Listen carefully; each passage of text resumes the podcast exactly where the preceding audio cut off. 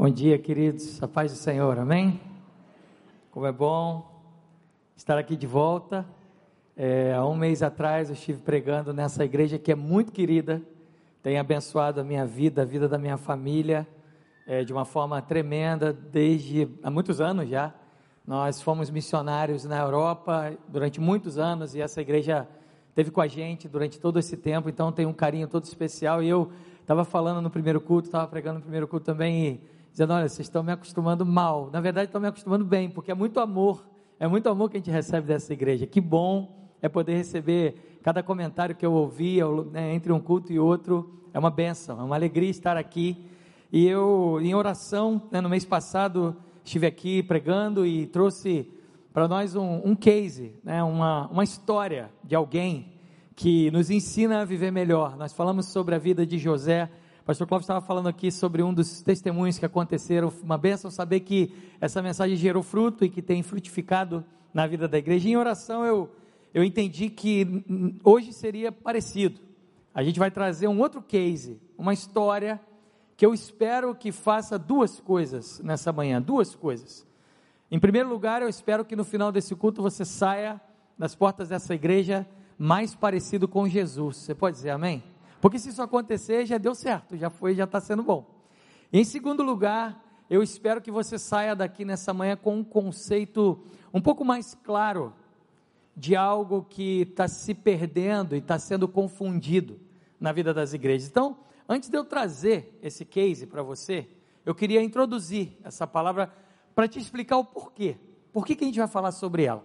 Vai ser mais fácil de você entender com essa explicação no início, que é a seguinte: quando eu sou cristão, nasci num lar cristão, meu pai é pastor, sou filho de pastor, vivi a minha adolescência ali meio perdido, sem saber quem era Deus, né, se era o Deus dos meus pais, se ele existia de verdade, e me converti, e né, me tornei um servo de Jesus. Eu gosto muito da, da introdução de Paulo aos Romanos, quando ele se apresenta como servo de Cristo, antes de qualquer outra coisa, foi aquilo ali que eu me tornei.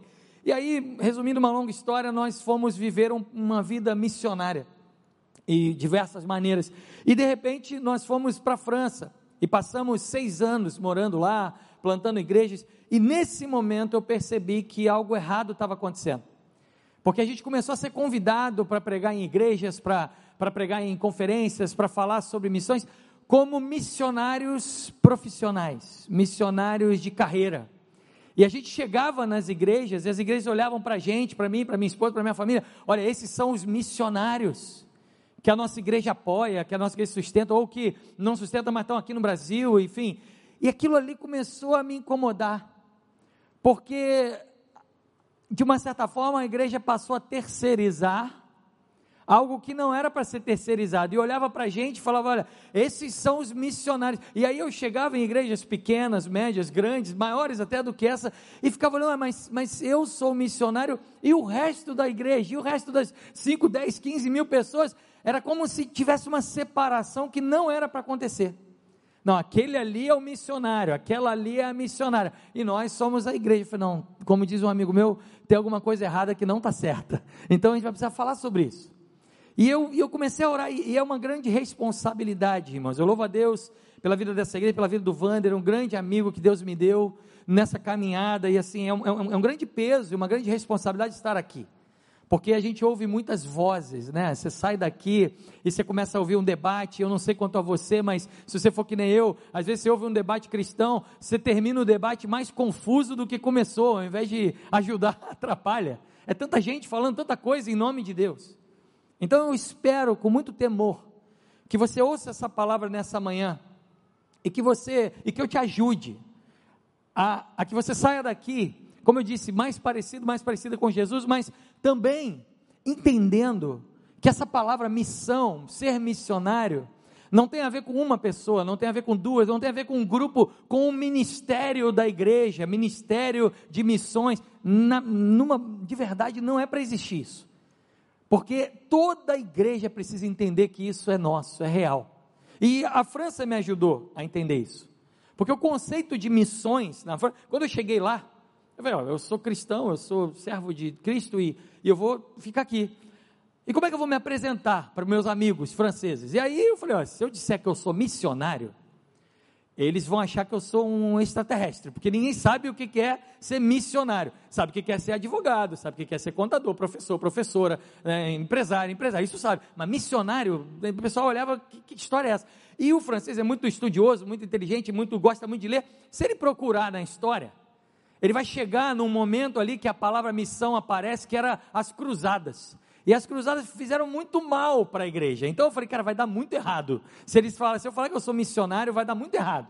Só que Deus ele é tremendo, irmãos. Ele me ajudou porque a França ela tem um conceito da palavra missão que, é, que antes de ler o texto eu quero trazer isso. Isso tem tudo a ver com a palavra. A missão na França, quando você usa a palavra missão, ela tem um conceito corporativo. Não tem nada a ver com o evangelho. Você é advogado, contador, contadora, professor, professora, e é muito comum na França você chegar e falar assim: olha, eu tenho uma missão, meu, meu chefe me deu uma missão de trabalho. Olha, eu vou para a cidade tal em missão, fazer uma missão com meu cliente. Olha, eu vou para o país tal, ficar três meses em missão de trabalho, porque eu tenho que resolver uma situação pessoal da área de TI. Toda hora tinha gente viajando em missão. Olha, eu vou viajar em missão de trabalho. Eu falei, ah, pronto, resolveu minha vida. Porque aí quando o pessoal chegar para mim e falar assim, mas o que, que você está fazendo o quê aqui? Eu falei, não, eu, eu eu trabalho numa multinacional muito grande, que tem é, unidades no mundo todo, e o meu CEO, o CEO da minha multinacional, ele me deu uma missão de trabalho, e eu estou aqui na França, cumprindo essa missão de trabalho por alguns anos. Normalmente o papo acabava, ah, tá, entendi. Mas quando a pessoa perguntava, mas, mas qual a empresa? qual é o CEO? Eu falava, ah, a minha empresa se chama Céu, o Céu é a minha empresa, e o meu CEO se chama Deus, ele me mandou, aí o pessoal não entendia nada, mas ali começava uma grande conversa, entendeu? Então, gente, o que eu quero dizer para vocês é que o texto que nós vamos ler aqui, o case que nós vamos trazer aqui, vai trazer para mim e para você, espero eu, uma concepção muito concreta, muito bíblica do que é ser um missionário. E eu espero que 100% das pessoas que estão aqui se incluam nisso que nós vamos ler. Esse é um dos meus objetivos nessa manhã. Amém? Então vamos lá. Queria convidar você a abrir a sua Bíblia no livro de Jeremias. O case está lá. Jeremias vai ser um dos personagens desse case. Jeremias capítulo 38. Jeremias 38, abre a sua Bíblia, acesse a sua Bíblia. Quem achou diz achei. Quem não achou diz socorro. Tem gente de socorro aí, então salva-vidas cristãos aí, gospel, vão ajudar. Jeremias 38, de 1 a 13. Eu vou ler contigo um texto muito interessante. Eu falava no culto das nove que na minha igreja, lá em Botafogo, o pessoal me chama de Bob. Se você é da minha geração ou de uma geração anterior à minha, você vai conhecer aquele desenho Fantástico Mundo de Bob. Né? Quem conhece Fantástico Mundo de Bob, levanta a mão aí para eu não me achar velho sozinho. Muito bom. Então, o pessoal da minha igreja me chama de Bob, porque eu leio uma história bíblica e assim, eu viajo, porque eu olho para essa história e falo, cara, isso aqui dá um filme do Steven Spielberg. Então eu quero convidar você a entrar no fantástico mundo de Bob do pastor Gustavo, para você poder entender esse texto e, e, e, mergulhar nele comigo, tá bom? Então presta bastante atenção. Cada, cada detalhe é importante. Tem um monte de nome esquisito, mas vamos lá. E ocorreu que Cefatias, filho de Matã, Gedalias, filho de Pazur, Jucal, filho de Selemias, e Pazur, filho de Malquias, ouviram o que Jeremias estava dizendo a todo o povo. Assim diz o Senhor: aquele que permanecer nessa cidade morrerá pela espada, pela fome e pela peste mas aquele que se render aos babilônios viverá, escapará com vida e sobreviverá.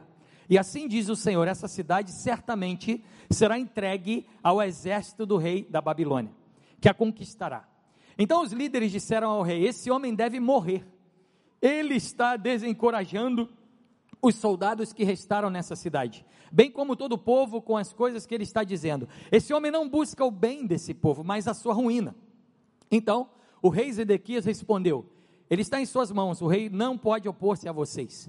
Assim pegaram Jeremias e o colocaram na cisterna de Malquias, filho do rei, a qual ficava no pátio da guarda. Presta atenção agora. Baixaram Jeremias por meio de cordas para dentro da cisterna. Não havia água na cisterna, mas somente lama. E Jeremias afundou na lama. Mas Ebed-Meleque, o etíope, eunuco, oficial do palácio real, ouviu que eles tinham jogado Jeremias na cisterna. Ora, o rei estava sentado junto à porta de Benjamim. Ebed-Meleque saiu do palácio e foi dizer-lhes: Ó oh, rei, meu senhor, esses homens cometeram mal em tudo o que fizeram ao profeta Jeremias. Eles o jogaram numa cisterna para que morra de fome, pois já não há mais pão na cidade. Então o rei ordenou a Ebed-Meleque, o etíope: Leve com você três homens sob as suas ordens e retire o profeta Jeremias da cisterna antes que ele morra. Então Obed-Meleque levou consigo os homens que estavam sob as suas ordens e foi à sala que fica debaixo da tesouraria do palácio. Pegou alguns trapos e roupas velhas e desceu cordas até Jeremias na cisterna. Obed-Meleque, o etíope, disse a Jeremias: Ponha esses trapos e roupas velhas debaixo dos braços para servirem de almofadas para as cordas. E Jeremias assim o fez. Assim, com as cordas o puxaram para cima e o tiraram da cisterna. E Jeremias permaneceu no pátio da guarda. Amém. Vamos orar de novo? Pai, continua falando nessa manhã, como você tem feito desde as nove horas da manhã, com cada louvor, cada momento de adoração, que o teu Espírito Santo seja o dono dessa festa, Senhor, e que nós possamos sair daqui abençoados por Ti. Nós te pedimos em nome de Jesus. Amém. Amém. Bom, tem três coisas que eu queria conversar com vocês nessa manhã. Nessa história do fantástico mundo de Bob, eu quero que você entre comigo para perceber detalhes que são ricos e importantes. O primeiro personagem que eu queria destacar nessa história é o primeiro missionário da história. E como eu falei para vocês, missão não é para um grupo de pessoas. O pastor Gustavo não se tornou missionário quando ele foi para a França.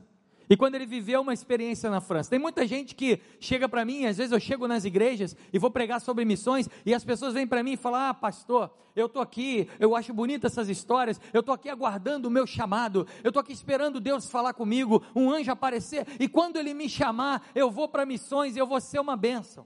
Eu faço duas perguntas normalmente para essas pessoas. falo, olha, enquanto você. Porque as pessoas falam, eu acho que eu tenho um chamado para o Japão, para o Nepal. Eu falo, olha, glória a Deus, que Deus te abençoe no Japão, no Nepal, na Malásia. Mas o que, que você está fazendo aqui, agora, enquanto você não está no Japão e na Malásia? Teu vizinho, tua vizinha andando de Uber, tomando banho, subindo e descendo elevador, pegando, indo para o mercado. Será que isso tem a ver? E a pessoa não me responde, fala, tem alguma coisa errada. Porque você não está entendendo que a tua missão não vai começar lá ela já começou desde o dia que você se converteu. Então, quando nós começamos a entender isso melhor, e a outra coisa que eu falo para essas pessoas é: olha, você está pedindo coisas que você não tem noção do que você está pedindo. Você está falando, Deus, quando Deus, me, quando Deus vier e mandar um anjo me chamando de madrugada, eu vou. Gente, a gente, a gente pede coisa para Deus, que às vezes a gente não tem noção. Às vezes a gente chega para Deus e fala assim: Deus, eu quero uma visitação de um anjo duas horas da manhã para me dar certeza de que aquela missão é tua. Você já parou para pensar se isso acontecer? O que, que você vai fazer?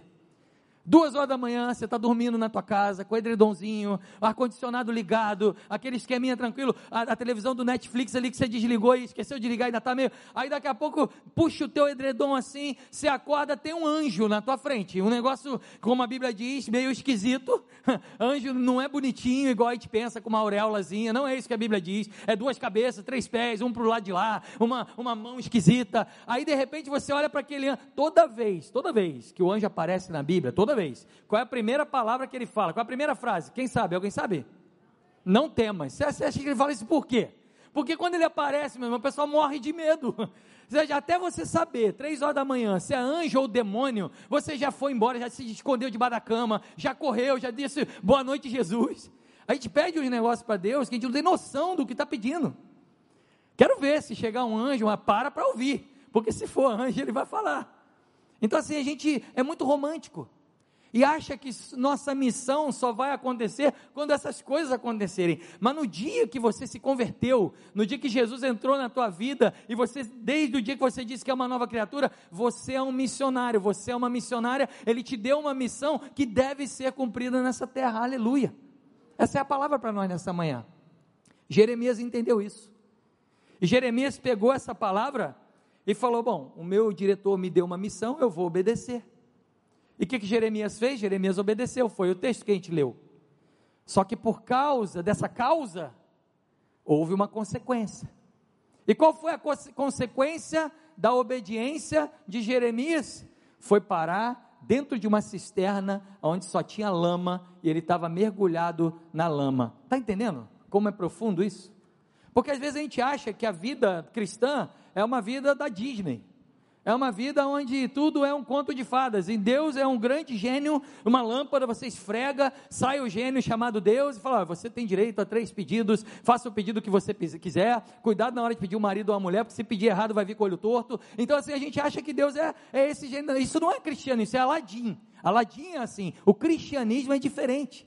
É um Deus soberano que dá missão para mim e para você, que é o dono da causa, é o dono da consequência, e independente da missão que Ele nos dá, nós devemos obedecer e cumprir. Aleluia, louvado seja o nome do Senhor.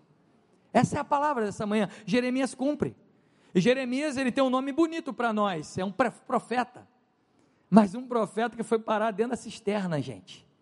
Um profeta que na vida real sofreu, na vida real foi mal interpretado, na vida real foi julgado, na vida real ele foi o do contra, na verdade foi isso. O chamado de Jeremias é um chamado que, sinceramente, eu não desejo para os meus amigos. É o chamado do contra. Alguém aqui tem alguém do contra na família? Sabe aquele do contra? Aquele que está todo mundo reunido no Natal, agora com o final de pandemia, né, meus irmãos? Em nome de Jesus, a gente vai voltar a viajar, vai voltar a fazer coisa. Aí está todo mundo reunido. Ah, vamos para o Beto Carreiro World. Aí todo mundo, daqui a pouco, levanta aquele assim: não, não, não, vamos para Fortaleza. Tudo bem, Fortaleza é uma benção, mas é do outro lado. Né? Quem tem o do contra? Jeremias foi chamar para ser o do contra. Mas não foi uma pessoa que chamou, foi Deus que chamou Jeremias para ser o do contra. E isso traz para nós uma noção mais profunda do Evangelho. Porque o Evangelho não é um passe de mágica, onde está tudo bonitinho, onde a tua vida é, é linda, maravilhosa, Sabe aquele falso cristianismo de gente que acha que crente não, não fica doente, crente não pega covid, crente não, não bala perdida não pega em pastor, essas coisas que eu não sei de onde tiraram. A Bíblia diz que nós fomos convidados para sofrermos junto com Cristo os sofrimentos de Cristo. E essa palavra, ela começa, pode ficar tranquilo, que ela vai terminar bem, tá bom, gente? Já vai terminar bem. Mas é importante você saber disso. Porque às vezes na tua vida, nesse momento, você não está no trabalho que você gostaria de estar. Você não está vivendo as melhores circunstâncias que você gostaria de viver. Você não está num ambiente agradável como o irmãozinho da tua célula que contou um testemunho essa semana, que no fundo, no fundo, não precisa ficar com vergonha. Aquilo era para alegrar, mas você ficou meio, mas por que não eu, Senhor? Por que só com ele? Por que só com ela? Todo mundo passa por isso. Jeremias é um homem de Deus, foi um homem de Deus, um personagem lindo, um case para a gente aprender a ser crente, e ele sofreu ele teve problema, ele foi parar no meio da vida dele, dentro de uma cisterna, e para a gente é fácil saber o final da história, mas na época que ele estava vivendo, para ele ele pensou: acabou, morri, já era, acabou para mim, Deus, não entendi nada, te obedeci e me dei muito mal. E às vezes a gente está em situações na nossa vida que aparentemente não estão tão boas. E o que eu falo para você nessa manhã é: obedeça ao Senhor sempre na sua vida. Talvez você seja um empresário, eu, eu, tive empresas, algumas empresas na minha vida, e em alguns momentos da minha empresa, ser cristão, obedecer ao Senhor, foi muito complicado. Porque o empresariado, provavelmente tem, existem alguns empresários aqui, de repente você está ali lutando contra tudo e todos, lutando contra impostos complicados, e chega um fiscal do, do ICMS, e não tenho nada contra fiscais do ICMS, isso é um trabalho justo, digno, louvável.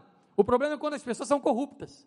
E aí chega alguém e começa a te multar em coisas que você não sabe o que você fez, por que estão te multando, e você fica ali flertando com a corrupção. Como é que eu faço para resolver isso? Ser obediente nessas horas é muito complicado, mas é a palavra do Senhor para nós. Deus levantou profetas como Jeremias para obedecerem, enquanto todo mundo estava falando: Olha, rei, está tudo lindo, o país é uma, uma alegria. Jeremias falou: Não, está tudo errado, se rendam, se entreguem, porque essa cidade vai ser destruída. Como está a tua vida agora? Essa é a primeira lição dessa manhã. Como está a tua vida? Será que vir à igreja passou a ser apenas um compromisso religioso que você tem domingo de manhã? Ou será que, como o pastor falou aqui na condução do culto, de uma forma muito profunda, será que você aproveita momentos como esse para celebrar o Deus da tua vida, para sentir que Deus é real, que Ele está contigo nos altos e nos baixos, que Ele está contigo nos melhores e nos piores momentos da sua vida? Espero que seja essa segunda opção, porque Deus está nesse lugar, amada igreja do recreio, aleluia. E Jeremias fala para nós: olha, tem que se alegrar com os que se alegram, tem que chorar com os que choram. Isso é ser cristão. É às vezes parar dentro de uma cisterna mesmo sem entender o porquê. Agora eu tenho uma boa notícia para você. Alguém quer uma boa notícia aí ou não? Amém, glória a Deus. Né? Porque senão esse pastor do Apocalipse vai jogar todo mundo na cisterna, eu estou fora, só com lama. A boa notícia, querido, querida, para que a gente se alegre nessa manhã, é que se Deus é o Deus da causa, é Ele que manda você fazer o que você tem feito, independente de você estar tá compreendendo, Ele é o Deus da consequência, Ele conhece a missão, a missão é dele e Ele resolve as coisas da maneira dele, que é às vezes a mais improvável do mundo, Ele é o Senhor da nossa vida, aleluia. Essa história não acaba aqui onde eu acabei de falar, ela continua.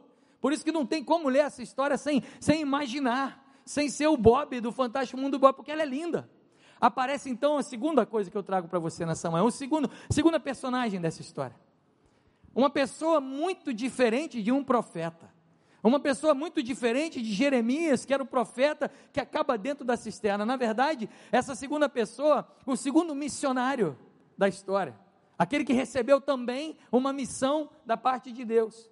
O nome dele é um nome muito bonito. Se você, mamãe, futura mamãe, está grávida aí, está para escolher um nome para o seu filho, ó, uma boa dica bíblica é Bed Meleque. Olha que lindo, imagina na escola chamar Ebedinho. Melequinho vai ser um bullying, né, irmãos? Não, não faz isso não. Faz isso não. Hoje não. Mas é esse cara. É Bed Meleque. Esse é o segundo missionário dessa história. A gente não sabe muito sobre Ebed Meleque. Não tem muitas coisas que a Bíblia fala sobre Ebed-Meleque, mas o que a gente sabe não é bom.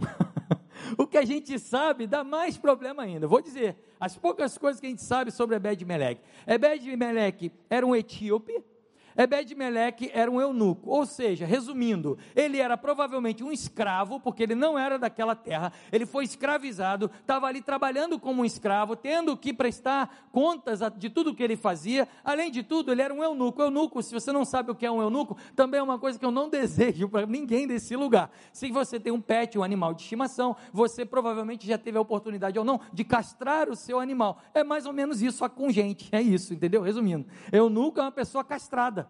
É uma pessoa que ou nasceu desse jeito, ou por uma, alguma punição ficou desse jeito, ou por incrível que pareça, há algumas histórias, relatos extrabíblicos que dizem que por opção a pessoa quis se tornar eunuco. Das três hipóteses, nenhuma delas é boa, irmãos, infelizmente. Mas esse era Ebed Meleque. Ebed Meleque era alguém que não era daquele lugar, era alguém que não tinha moral naquele lugar e era alguém que aparentemente não era frutífero nem biologicamente. É esse personagem que aparece na nossa história. Pastor, que doideira. É, eu falei para vocês que é uma história extraordinária. É Bed Meleque. Com todas essas limitações, alguém sem identidade, porque não era de lá, alguém sem voz, porque não tinha muita moral, alguém sem possibilidades, porque não tinha prestígio.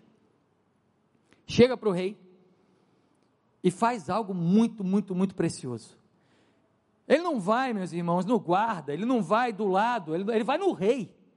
Ele vai, é como se você fosse funcionário de uma empresa, funcionária de uma empresa, e de repente você entra no elevador, está o CEO dessa empresa, o CFO dessa empresa, entra no elevador com você e você resolve falar um monte de coisa, porque o rei diz no texto que nós lemos, que falou para os altos oficiais: Olha, eu não posso fazer nada, ele está nas mãos de vocês. E aí levaram Jeremias para a cisterna. Aí vem esse cara, um escravo, um etíope, e chega para o rei e fala: Rei, você precisa fazer alguma coisa. Que cara maluco. Esse cara corre todos os riscos da vida dele. Podia, o rei podia olhar para ele, você é louco, manda matar esse cara. Esse cara enlouqueceu. Eu já disse que eu não posso fazer nada, mas é isso que o Obed-Melech faz. Ele chega para mim e para você e fala: Olha, se Deus me deu uma missão para fazer, não importa quem eu sou, não importa as condições que eu tenho, se ela realmente vem de Deus, ela vai acontecer. Aleluia. Querido, talvez você não seja do Rio de Janeiro, Talvez você não tenha nascido aqui no Rio, talvez você, tenha, você esteja aqui a trabalho. Talvez por uma transferência da tua empresa, você, homem, mulher, seu marido, sua esposa, você foi transferido para cá. Talvez você nem goste de morar no Rio. Você sinta falta da sua família, sinta falta da sua mãe. Você não é daqui. E está aqui hoje, nessa manhã. Que essa manhã sirva para mostrar para você que, independente das circunstâncias da sua vida, Deus tem uma missão para você. Aleluia. Ele quer te usar amanhã, terça-feira, quarta-feira, quinta-feira, todos os dias da sua vida. Nós temos colocado muitas condições para Deus, muitos, muitos empecilhos. Às vezes, para um ministério começar numa igreja, a gente pensa, ah, mas não tem dinheiro, não tem estrutura, não tem isso, não tem. Quem sou eu? Numa igreja desse tamanho, quem sou eu? Para trazer uma ideia, já tem tanta gente fazendo tanta coisa. Quem sou eu? Como é que o pastor vai ouvir a minha sugestão? Querido, querida, se Deus colocou alguma coisa para você fazer, essa é uma manhã que Ele fala para você: olha, eu uso pessoas de todas as maneiras, eu sou o Deus da causa, eu sou o Deus da consequência. Aleluia. Quando nós começamos a nossa igreja na França, nosso projeto lá basicamente se resumia a uma galeria de arte. Eu venho da área musical e a gente tinha um centro cultural. Esse centro cultural começou a crescer, nós começamos a ter muita gente. Alugamos um espaço, um teatro lindo, mas que tinha custo. E aí a gente começou a precisar de dinheiro para pagar as contas, para fazer tudo. E eu falei, cara, a gente precisa falar sobre finanças. Precisa falar sobre dízimo, sobre oferta, precisa compartilhar o que é ser dizimista, como nós ouvimos aqui agora. E eu fiquei nessa situação, eu me sentia como Ebed Meleque. Eu falei, eu não sou francês, eu falo francês com sotaque, eu sou brasileiro, o pessoal acha que brasileiro só sabe falar de futebol, eu vou chegar aqui, eu vou começar a falar de dinheiro, eles vão achar que eu sou um charlatão, que eu quero roubar, e começamos a fazer isso. E eu comecei a pensar, falei, como é que vai ser isso? Eu não tenho voz, eu não tenho identidade. E a gente orou. E aí num sábado eu falei, vamos fazer um seminário sobre finanças, sobre vida espiritual, finanças e espiritualidade. E uma, uma irmã da nossa igreja que tinha chegado lá na igreja, tinha uma casa linda, irmãos, uma casa enorme em Paris, uma casa bonita, chique. Sabe aquela casa que você entra assim, tem alguns tapetes, você tem até medo de pisar, porque de repente se teu pé estiver sujo, você vai pisar no tapete e vem gente já. E aí meu filho, eu tenho um filho, irmãos, que vale por três. E meu filho, a gente chegava na casa assim, tinha aquelas bolas bonitas assim, decorativas. Daqui a pouco eu vejo meu filho fazendo malabarismo, pelo amor de Deus. É, e eu fiquei assim, entramos lá, foi uma bênção. Ela liberou a sala, a gente levou mais da metade da igreja para lá e começamos a falar. E a gente chegou e começou a falar. E, e quando a gente orou, ia começar a falar de finanças. Teve um louvor, a gente ia começar a falar. Vem minha esposa que está ali, olhou para mim assim lá de trás e fez uma cara esquisita. Falei, tem alguma coisa esquisita acontecendo. Ela deu uma olhada assim, daquela olhada que marido e mulher já se conhecem, né? Eu falei, gente, calma aí, vou, continua no louvor aí que eu vou ver o que, que houve, meus irmãos. Eu cheguei na cozinha tinha estourado um cano na cozinha, que nunca tinha acontecido, a cozinha estava alagada, irmão, estava água para todo lado entrando na sala. Eu falei, gente, eu vim aqui para falar de dinheiro, eu vou sair daqui com uma dívida, tendo que pagar o conserto, que eu falei, gente, Deus, não estou entendendo.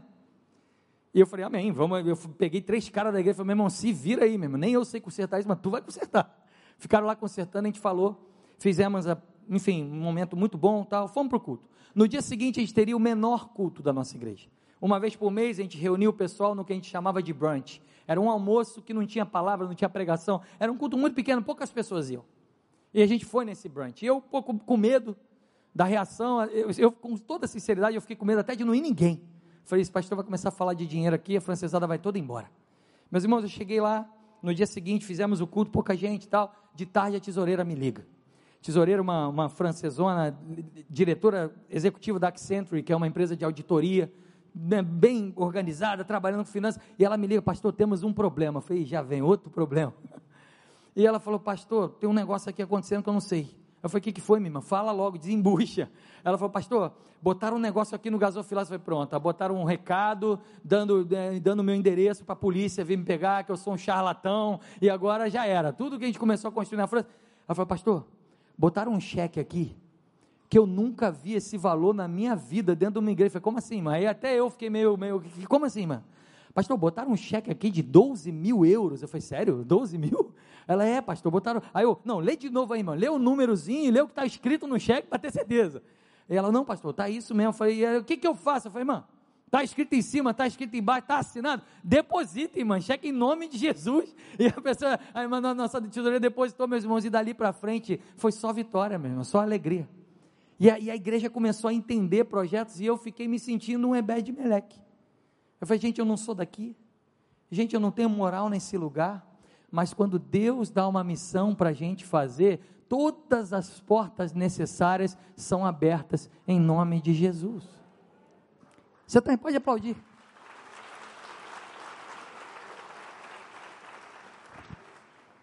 A gente tem gastado muito tempo com partidos políticos dentro da igreja discutindo verdade com V minúsculo, discutindo se Jesus era de direita ou de esquerda. A gente tem gastado muito tempo colocando Jesus em caixinhas que ele nunca fez parte. A gente tem gastado muito tempo lutando contra carne e sangue. Mas a Bíblia diz que a nossa luta não é contra carne e sangue. Nossa luta não é contra pessoas. Nossa luta não é para diminuir Jesus e fazer com que ele se encaixe num partido A ou partido B. E fazer com que A, B ou C se tornem representantes de Jesus nessa terra. Ele não cabe nisso. Nós estamos aqui, queridos, eu e você, numa missão cheia do Espírito Santo. Tem gente, querido, querida, desesperada andando na rua, se suicidando, entrando em depressão. Gente que nossos pastores não vão ter acesso. Gente que mora do nosso lado. Gente que tem, mora embaixo da gente. Gente que mora em cima da gente. Gente que entrega o filho na mesma escola que o nosso filho estuda. E o que Deus fala para mim e para você nessa manhã é: independente de quem você seja, de onde você tenha vindo, se a circunstância da sua vida é a melhor ou a pior, eu tenho uma missão para você que é celebrar a vida e reunir pessoas para celebrarem a vida. E a vida tem nome, esse nome é Jesus Cristo. Aleluia. E essa missão não é para 70% da igreja.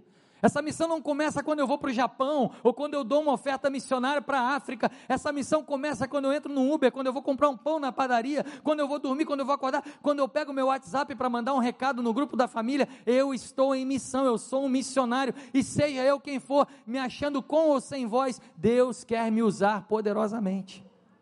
Essa é a lição para nós. Nossas armas, elas são espirituais elas não são carnais. Não tente lutar com armas só quando você acha que tem. Coloque a sua vida debaixo do altar, comece a orar, comece a entregar a sua vida para o Senhor e Ele vai te entregar as armas necessárias, as estratégias necessárias. E se for necessário, vai te fazer ir até o rei para falar: olha, tem uma coisa errada que a gente precisa consertar. Aleluia. Esse é o nosso Deus, o Deus da causa, o Deus da consequência. em terceiro e último lugar, eu falei para vocês, esse texto ele, ele não pode acabar mais ou menos. Em terceiro e último lugar, esse texto traz uma, uma palavra para mim e para você, que a gente precisa sair daqui num grande finale, porque é a palavra de Deus. Esse texto não somente nos ensina que nós somos missionários, sofrendo ou ajudando ao sofredor, indo para uma cisterna ou tirando alguém de uma cisterna. Esse, esse, texto não apenas nos ensina isso, mas ele nos ensina que não basta fazer. Porque talvez se a gente parar aqui, você saia daqui e fala, tá bom, pastor, entendi, eu vou sair executando, vou sair entregando panfleto, vou sair fazendo isso, fazendo aquilo. Meus irmãos, meu pai, meu pai é pastor, e meu pai tem uma história que eu nunca esqueço. Meu pai fala para mim que uma época ele estava num açougue, num açougue. Na época que açougue ainda tinha muito açougue, né, irmão? Tem tempo esse negócio. E ele estava dentro do açougue, tinha uma fila para comprar carne. E ele falou que na fila tinha uma pessoa na frente dele na fila. E essa pessoa só reclamava, só reclamava. Reclamava do calor, reclamava da inflação, reclamava do preço da carne, reclamava das pessoas, reclamava da carne que não estava tão boa assim. É, sabe aquela pessoa que você já não aguenta mais? E ele foi andando ali na fila, doido para a fila acabar. Ele falou, gente, pelo amor de Deus, essa mulher tem que comprar carne embora, porque eu já estou sendo contaminado pela reclamação. Faltando uma pessoa para essa mulher ser atendida, sabe o que essa mulher fez? Ela tirou da bolsa uns panfletos de uma igreja, e ela falou, olha, eu vou evangelizar vocês, Jesus ama. Aí quando meu pai viu aqui, meu, meu pai falou, filho, eu, eu não pensei duas vezes, eu peguei a mão daquela mulher falei, minha irmã, você bota esse panfleto dentro da bolsa, você não fala para ninguém que você é crente, guarda esse negócio aí, porque ninguém vai querer ir na tua igreja e vai embora em nome de Jesus. Eu falei, pai, você fez isso? Ele falou, fiz, filho. Fiz porque ia ser um mau testemunho. Ninguém ia querer na igreja daquela mulher. Ninguém já estava suportando aquela mulher. Não adianta a gente ficar falando verdade. Esse texto me ensina como agir quando eu falo a verdade. Não é apenas o que nós falamos, mas é como nós falamos. Não é apenas fazer, mas é como você faz não é apenas executar, mas é cuidar. E esse texto termina, eu chamar o Ministério de Música para a gente orar. Esse texto termina da seguinte maneira: olha que lindo. Ebed-Meleque recebe a autorização do rei. E pensa você comigo, pensa aí na história, no fantástico mundo de Bob. Cara, você recebeu a autorização do rei. Você vai tirar o cara da cisterna. O que, que você vai fazer? Vai correndo para a cisterna e puxa o cara. Foi isso que Ebed-Meleque fez? Não. Ebed-Meleque foi para o outro lado. E diz a Bíblia o seguinte: então, Ebed-Meleque levou consigo os homens que estavam sob as suas. Olha que lindo! Um homem sem voz, um homem sem identidade, um homem sem moral, acaba de se tornar um homem com outros sob as suas ordens. E foi não a cisterna, foi a sala que fica debaixo da tesouraria do palácio. Presta atenção. Pegou alguns trapos e roupas velhas e desceu cordas até Jeremias na cisterna. Ebed-Meleque disse a Jeremias: Ponha esses trapos e roupas velhas debaixo dos braços, para servirem de almofada para as cordas. E Jeremias assim fez. Assim, com as cordas, puxaram para cima e o tiraram da cisterna. Olha que coisa linda. Ebed-Meleque não queria apenas tirar um pedaço de gente, mesmo que viesse faltando um braço, mesmo que viesse faltando uma perna, ele se preocupou em cuidar dessa pessoa o melhor possível. Ele falou: Eu vou pegar trapos, eu não tenho muito recurso, mas o que eu tenho eu vou usar. Eu vou pegar trapos, eu vou pegar panos, eu vou pegar o que eu tiver e vou falar: Jeremias, eu vou te puxar, mas coloca essas coisas no seu braço para servirem de almofada. Porque quando você subir, eu quero que você se machuque o mínimo possível. É isso que o texto mostra para a gente. E sabe o que isso diz para mim para você em 2021, no recreio? Que tem gente sofrendo. Em alguns momentos da nossa vida, não basta a gente dar um tapinha nas costas e falar que Deus te abençoe, ora, ora que melhora. É necessário, missão não se faz de qualquer jeito. Tem três células abrindo, tem três células que tem gente sofrendo, tem três células que pessoas se dispuseram a pisar na lama, a se sujar de lama, se fosse necessário. Tem alguém no teu trabalho que fala palavrão, que trai marido, trai esposa, que não é uma pessoa muito bem-vinda? Pois é, essa pessoa talvez esteja paralisada pelo pecado. E o que Deus fala para mim e para você nessa manhã é que não é o pastor que tem que ir lá, mas é você que tem que pegar trapos, tem que pegar o que você puder e cuidar dessa pessoa e falar: olha, eu vou te tirar da cisterna, vai doer, vai ser complicado, mas vem comigo, porque vai valer a pena. Essa manhã Deus fala para você que ser cristão é ser um missionário, é ser uma missionária. E ser cristão é cuidar de vidas nesse lugar, nessa igreja. Existe um ministério que tem abençoado a minha vida e tem abençoado muitas igrejas chamado Celebrando a Vida. Esse ministério não é um ministério para alguns da igreja, esse ministério é para todos da igreja. O ministério Celebrando a Vida é um ministério que não quer apenas dizer a verdade, mas que quer dizer a verdade em amor. Efésios capítulo 4 fala isso para mim e para você, mas seguindo a verdade em amor, cresçamos em Cristo. Não adianta sair falando verdade, metralhando verdade, a verdade sem amor vira uma arma perigosa. Mas quando nós representamos a verdade, falamos e seguimos a verdade, cheios de amor, e mesmo sem muitos recursos, cara, o que eu tenho aqui é um trapo, o que eu tenho aqui é uma almofada, mas se isso vai ajudar a fazer com que você se sinta melhor, bota isso debaixo do teu braço e vem comigo, porque eu não apenas quero tirar você daí, mas eu amo a sua vida e quero que você celebre a vida junto comigo. E eu queria terminar essa mensagem contando uma história para vocês. Porque nós temos colocado muitas condições diante de Deus. Aliás, duas histórias. Um dos maiores momentos da minha vida na França. Em grandes momentos em que eu me sentia dando uma cisterna cheia de lama. O que resolveu não foi dinheiro, não foi gente ligando, ah, vou dar uma oferta para você aí. Não, não, não. Vou dar um testemunho que tem a ver com essa igreja. Nós alugávamos um teatro, nós fizemos um evento num teatro chamado Bataclan, fizemos um evento grande com uma banda chamada Jesus Culture, um evento maravilhoso e começamos a crescer, a igreja crescendo, e aí de repente estoura um atentado terrorista, aonde? No Bataclan. Pessoas morrem, pessoas ficam lá, e naquele momento eu olhei e falei, gente, eu estou colocando as pessoas em perigo, você pira. 30 segundos, meus irmãos, 30 segundos, eu não estou exagerando. Teve o um atentado terrorista, o atentado terrorista aconteceu, aquela coisa toda, deu 30 segundos, toco o meu celular lá na França, quando eu era, era o Vander. O Vander, que é um grande amigo, pastor aqui, é um amigo. E o Vander me liga, e ele me liga somente para dizer o seguinte: Gustavo, está tudo bem, está tudo bem com a tua família, está tudo bem com você, está tudo bem com a tua igreja, vocês estão em paz, vocês estão em segurança, eu quero que você saiba que nós estamos orando por vocês. Sabe o que foi aquilo ali, meus irmãos? Aquilo ali foi um bálsamo do Senhor na minha vida. Foram trapos, foram travesseiros, foram coisas que Deus colocou na vida de uma ligação, uma, uma aparentemente simples ligação, que virou para mim e falou: Olha, Eu estou com você mesmo na cisterna. Deus usou essa pessoa. Sabe qual a diferença do Vander para você? Nem um mar. Porque tem gente no teu trabalho, tem gente perto da tua casa que está desesperada e basta você pegar o telefone e falar: Olha, Deus está com você. Olha, eu tenho aqui, não tenho muito. Eu não posso resolver o teu problema, mas eu estou contigo. E eu quero contar a segunda história para orar com você. Lá na nossa igreja em Botafogo, voltei para o Brasil e começamos a nos envolver com o ministério Celebrando a Vida. E eu comecei a orar e falei, Senhor, eu quero implantar esse ministério na minha igreja. Quero fazer isso aqui na minha igreja. Mas eu não tenho gente, eu não tenho ninguém. A gente, nossa igreja é pequena, nossa igreja é muito pequenininha. E aí Deus levou uma pessoa lá para a igreja. E ele me autorizou a falar isso, por isso eu posso falar o nome dele aqui. O nome dele é Tiago. E o Tiago, um jovem formado em educação física, morador de classe média da zona sul do Rio de Janeiro, Botafogo. E o Tiago, ele tinha um, dois filhos. E o Tiago sofria com problemas de dependência química, viciado em cocaína, viciado em maconha, viciado em bebida. E Tiago começou ali a caminhar com a gente, e nós começamos a orar com ele. E no meio dessa caminhada, a gente começou a apresentar o amor de Jesus para ele, mas ele, com todos os vícios que ele tinha, caminhando, e o filho dele fica doente. O filho mais novo dele fica doente. Um filho pequeno, da idade do meu. E o filho fica doente, e o filho piora, vai para o hospital. E o filho piora mais um pouco e vai para a UTI. Gente, eu parei a minha vida. Eu falei, eu chamei minha igreja e falei, meus irmãos, a gente tem que orar. A gente tem que botar nosso joelho no chão, tem que fazer testemunho, tem que fazer vigília, tem que orar, porque esse menino não pode morrer. Porque se, se esse menino morrer, o Tiago vai se afastar, o Tiago vai ser uma tragédia.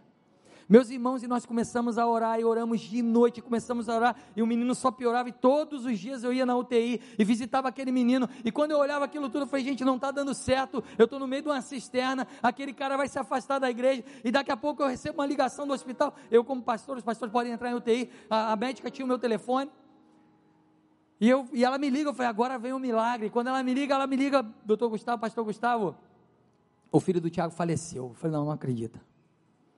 E aí foi aquela tristeza, e eu olhei e eu falei, cara, eu, eu, eu não sei o que eu vou fazer, o Tiago vai se afundar nas drogas, o Tiago vai se afundar em cocaína, e, e agora já era. Agora está todo mundo na lama. E aí, naquele momento, meus irmãos, cinco minutos depois, toca o meu telefone. E era o Tiago. E o Tiago toca o meu telefone e fala assim: em meio às lágrimas, ele fala: Pastor, eu estou muito triste. Eu perdi meu filho, perdi o bem mais precioso que eu tinha na minha vida, mas eu ganhei algo que eu nunca tinha vivido. Ele falou para mim: Eu nunca vivi na minha vida tanto carinho quanto eu estou vivendo agora. Eu nunca recebi tanta ligação de gente na minha vida.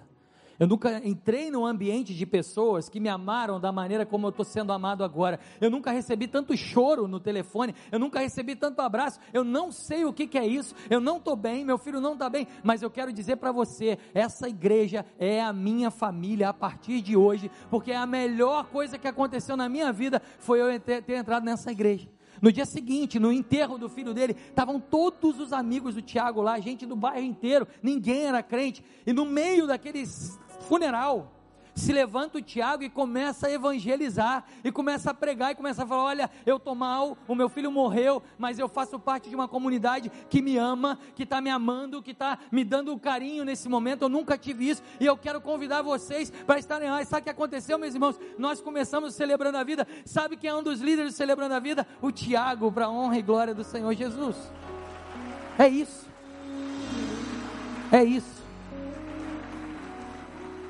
Eu queria orar com você nessa manhã. Nós estamos encerrando o culto. Eu quero convidar você a se colocar em pé. Nós vamos cantar.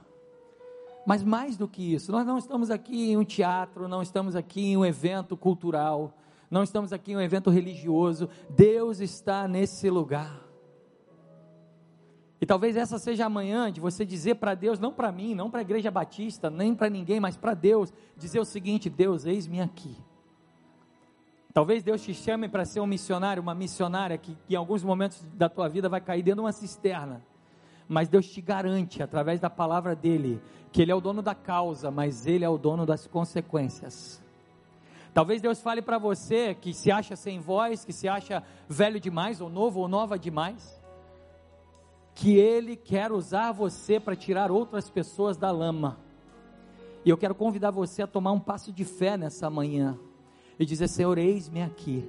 Eis aqui a minha vida, eu quero ser usado por ti, eu quero viver milagres, eu quero viver isso. Então, enquanto nós estivermos cantando, Eu quero convidar você a sair do seu lugar e se colocar aqui no altar. Não tem nada de mágico aqui, mas tem um compromisso, um sair da inércia e dizer: Senhor, eu quero esse negócio, eu quero, eu estou falando para mim e para todo mundo que eu quero. Então saia do teu lugar enquanto nós cantamos e nós vamos orar por você. Venha para cá e diz: Senhor, eis-me aqui, eis aqui a minha vida, usa-me como missionário. Fale isso com o Senhor agora.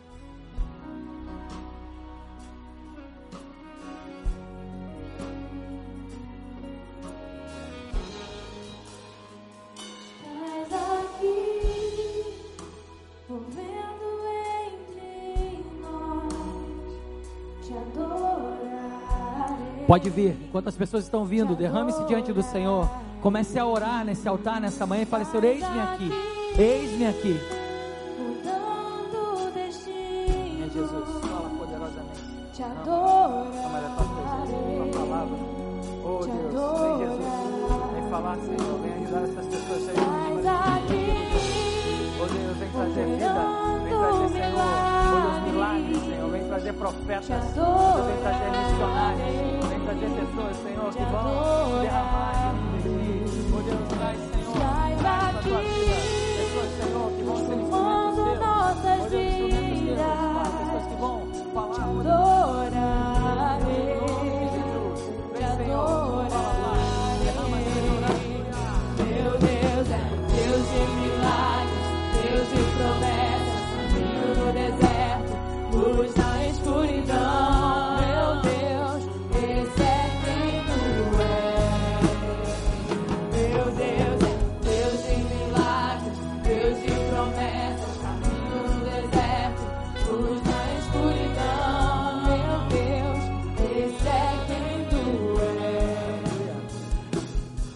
nome de Jesus, nós nos colocamos diante de Ti nessa manhã, como igreja, como Tua igreja.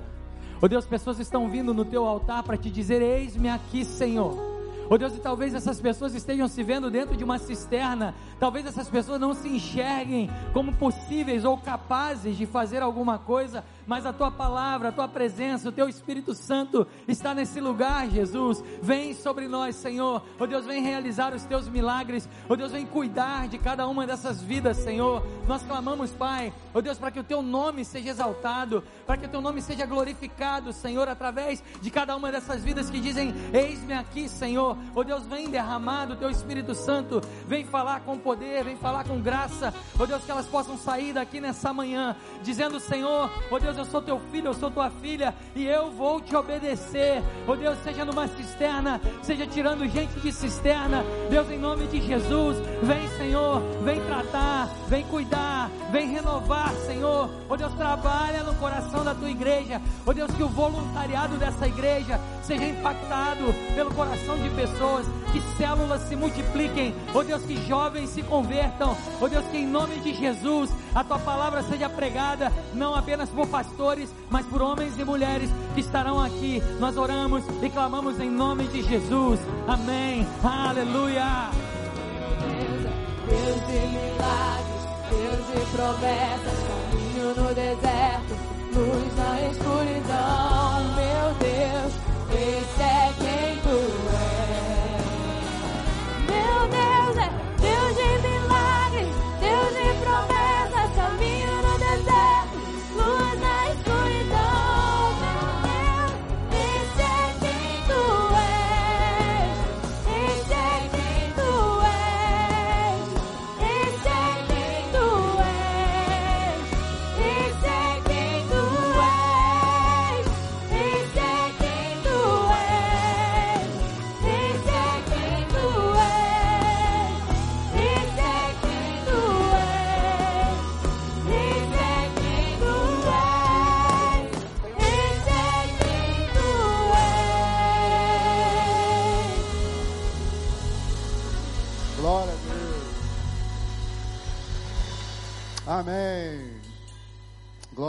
Deus. Irmãos, ontem eu estava andando, eu moro ali no Barra Bonita, e atrás do, do jornaleiro tem um pé de amora.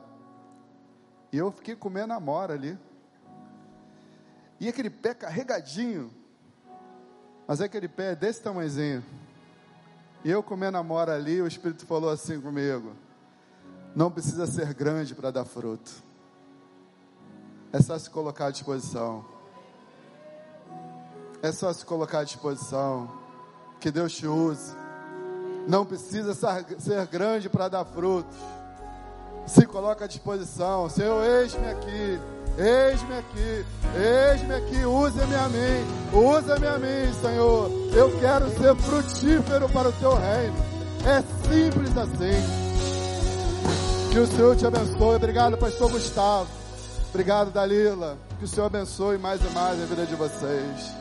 E que o Senhor te abençoe, que o Senhor te guarde. Que o Senhor faça resplandecer o seu rosto sobre ti. Tenha misericórdia de ti. Que o Senhor levante o seu rosto e te dê a paz. A paz que excede a todo e qualquer entendimento. Seja contigo, com a tua família. Desde hoje para todo sempre. Vá em paz. Um excelente domingo. Glória a Deus. Aleluia. Deus de milagres, Deus de